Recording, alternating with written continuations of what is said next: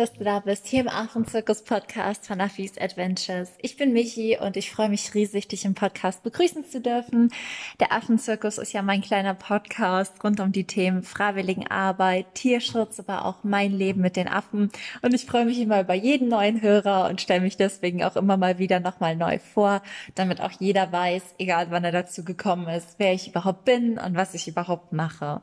Und ich baue ja gerade meine eigene Tierschutzorganisation auf und wir versuchen, je nachdem mit Corona, wie es halt laufen wird, ab Sommer nächsten Jahres Freiwilligenhelfer zu vermitteln. Und eine Frage, die dann tatsächlich auch öfter aufkommt von Menschen, die jetzt schon auf der Warteliste stehen ähm, und in den Startlöchern sind, um vermittelt zu werden, sobald es losgeht, ist, was ist eigentlich, wenn ich krank bin? Also wenn ich vor Ort bin und wirklich mich richtig, richtig erkältet habe oder wenn ich vor Ort bin und total die Rückenprobleme bekommen habe, was passiert dann? Und die Frage möchte ich dir heute beantworten, damit du auch da überhaupt keine Bedenken hast für deine zukünftige Reise.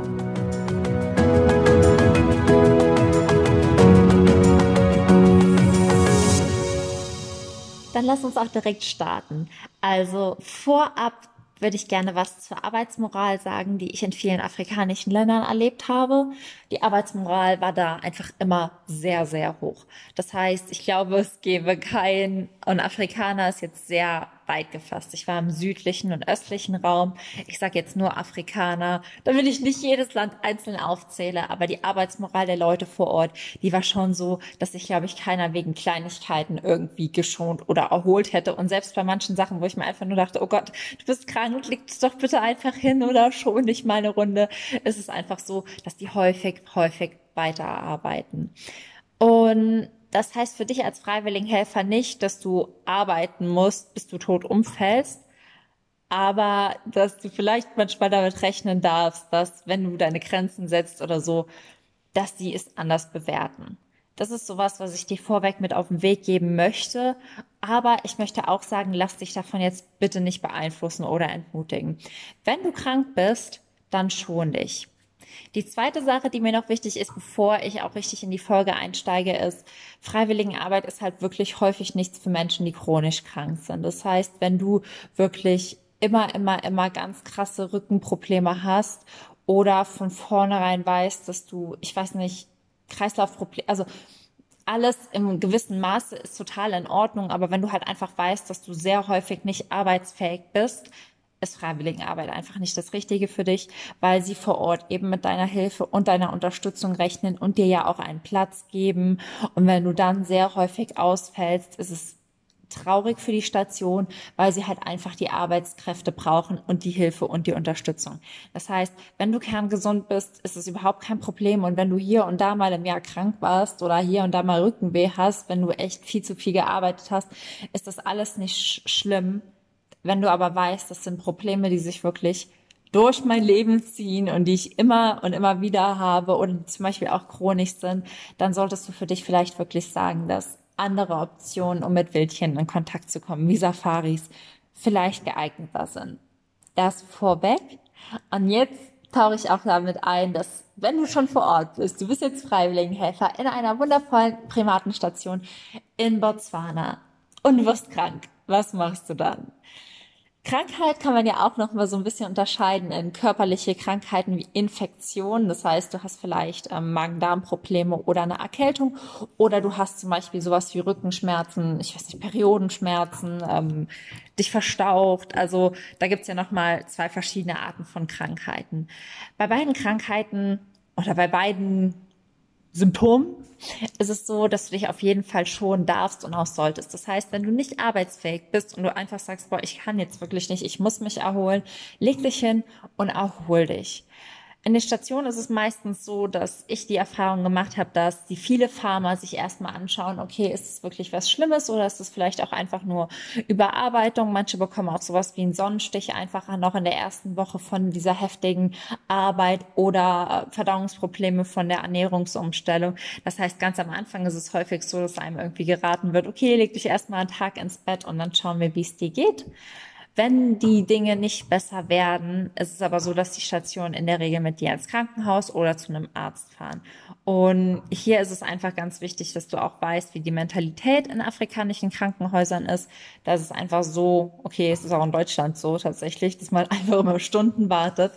Aber vor Ort ist es so, dass du erstmal, bevor du überhaupt behandelt wirst, bezahlen musst. Das heißt, ich war jetzt schon in Südafrika mehrfach im Krankenhaus und ich wurde dann immer so eingestuft in so eine Stufe, wo so, ich glaube, weiß, gelb, orange, rot. Und wenn du rot bist, bist du schon eigentlich so gut wie tot und orange ist schon richtig schlecht. Und ja, dann wirst du halt da erstmal behandelt. Wichtig für dich ist, hab eine Auslandskrankenversicherung und setz dich vorher schon mal ein bisschen damit auseinander, was gewisse Krankheiten und Symptome auf Englisch bedeuten.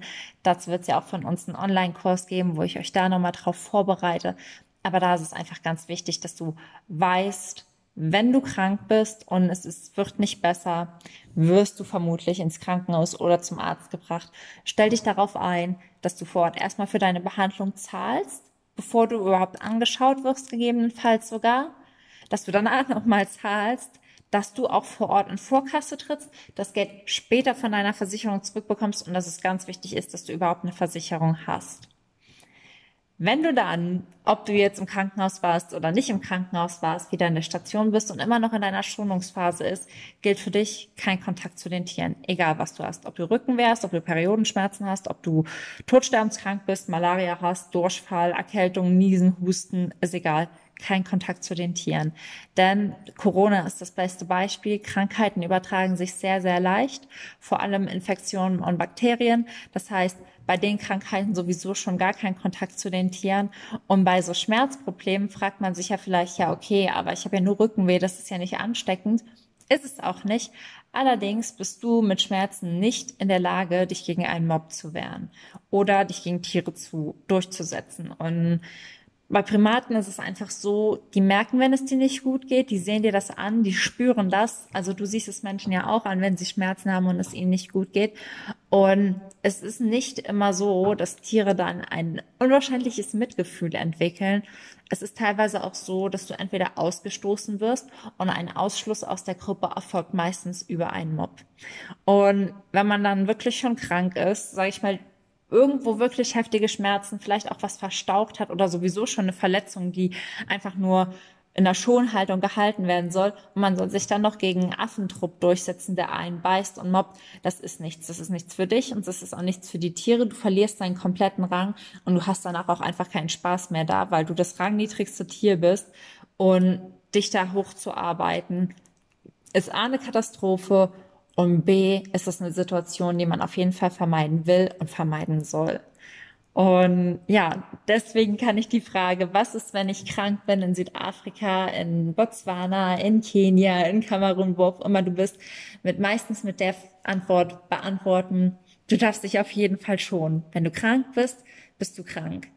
Wenn du richtig krank bist, musst du ins Krankenhaus und solange du krank bist und nicht mitarbeiten kannst, darfst du auch keinen Kontakt zu den Tieren haben. Ja, das ist, glaube ich, so das Wichtigste, was man dazu wissen sollte. Mir ist auch immer ganz wichtig zu erklären, warum dann kein Kontakt zu den Tieren ähm, gehalten werden darf. Einmal um das Infektionsrisiko, aber auch um das Verletzungsrisiko zu minimieren. Und es ist ja auch einfach wichtig, dass wenn du krank bist, du dich schonst. Ich bin ehrlich, es ist nämlich nicht super ähm, schonend, im Affengehege zu sitzen, wenn ihr 100 Affen auf dem Kopf rumtouren. Das sieht bei mir vielleicht immer total liebevoll und schön aus. Und ich spiele ja auch manchmal so super süße, beruhigende Musik in den Hintergrund. Aber aber im Affengehege ist es einfach ultra laut, es ist super anstrengend, die Tiere fordern dich und du kannst dir das wirklich vorstellen wie in einem Kindergarten mit 100.000 Kindern, die auch noch viel, viel besser klettern, springen und tollen und toben können. Und das ist auch einfach kein Ort der Erholung für dich, auch wenn das vielleicht manchmal anders aussieht mental und für meine Seele ist es Balsam, aber für meine Haare, für meinen Körper ist die Arbeit in Südafrika wirklich so belastend auch teilweise oder auch ja, nicht überlastend, also ich komme gut damit klar, aber es ist ultra anstrengend. Und wenn du einfach krank bist, ist das für diese zwei, drei Tage, wo du Erholung brauchst, wirklich gar nichts für dich. Weder das Arbeiten noch der Kontakt mit den Tieren, weil in beiden Fällen wird zu 100 Prozent deine Energie benötigt und gebraucht und auch irgendwo erwartet. Und dann ist es besser, dass du dich zwei, drei Tage schonst und danach wieder voll im Einsatz bist, bevor du irgendwie nur halb dich schonst und dann immer wieder hier oder da was machst und nachher eine ganze Woche mehr oder weniger nicht mithelfen konntest. Ich hoffe, dass dir die Folge gefallen hat. Ich hoffe, dass sie auch nochmal hilfreicher war, um für dich noch mehr Einblicke in mein Leben als Freiwilligenhelfer, als Tierschützerin zu gewinnen.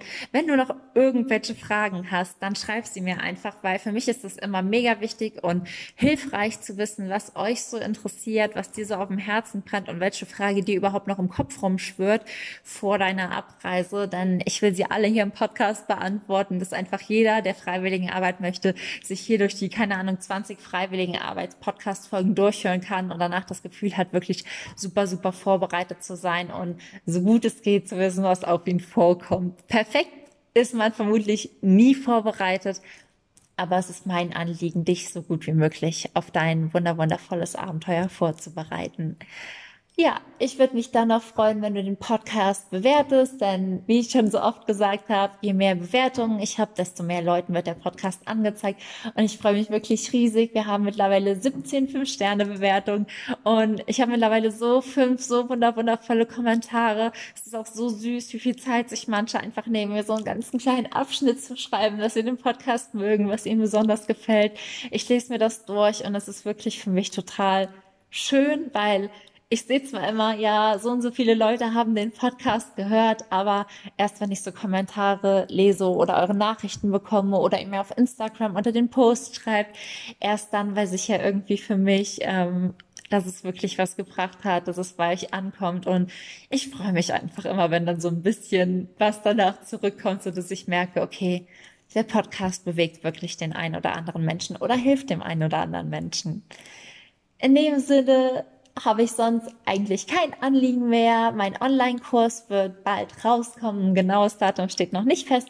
Der wird dich auch nochmal darauf vorbereiten, was wirklich ist, wenn du in Südafrika, Botswana, Kamerun, Kenia, wo auch immer bist und Notfälle hast oder Anreisen überwältigen musst, bewältigen musst oder mit Tieren arbeitest, in der Tierklinik aushilfst. Das ist wirklich so all mein Englisch und all mein Affenwissen für dich zusammengefasst mit Videos, mit einem Workbook, mit, mit Vokabellisten. Also wirklich das rundum sorglos Paket. Und da gibt's auch ein Modul, wo ich dich explizit nochmal darauf vorbereite. Was ist, wenn du krank bist, du ins Krankenhaus kommst? Welche Vokabeln sind wichtig? Wie kannst du dir den Ablauf vorstellen? Und dass du wirklich schon mal dich selbst quasi ins Krankenhaus eingeliefert hast, diesen Prozess einmal ganz in Ruhe daheim Busch gespielt hast, für den Fall der Fälle, dass es dann in deinem Aufenthalt soweit wäre, dass du dann nicht vollkommen überfordert bist, sondern irgendwie weißt, okay, habe ich alles schon mal gemacht, ich kann das, ich weiß das, ich hab's parat. Genau, das war's jetzt von mir. Ich wünsche dir auf jeden Fall noch einen wunder wundervollen Tag. Ich drücke dich ganz, ganz herzlich. Ich finde es wunderbar, dass du hier bist. Sei frech wie ein Affe. Alles, alles Liebe.